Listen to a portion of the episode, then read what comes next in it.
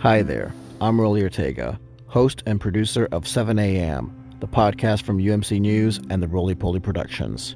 This is a new daily news podcast I'll be launching in January of 2020, but I would like to hear from you first on what you would like to hear on this new podcast, with daily news from legitimate sources, honest and credible and accurate news from around this country and around the world. And I would like to hear what's on your mind as to what matters to you, what's important, and why. So, if you have time, take a few minutes to shoot me an email to the official rolypoly at gmail.com. That's the official rolypoly at gmail.com. And I would like to hear any kind of feedback you have and any suggestions as well. And don't worry, no suggestion is a bad suggestion.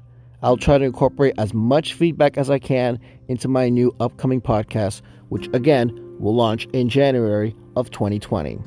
A new daily news podcast coming soon from UMC News and the Roly Poly Productions. 7 a.m.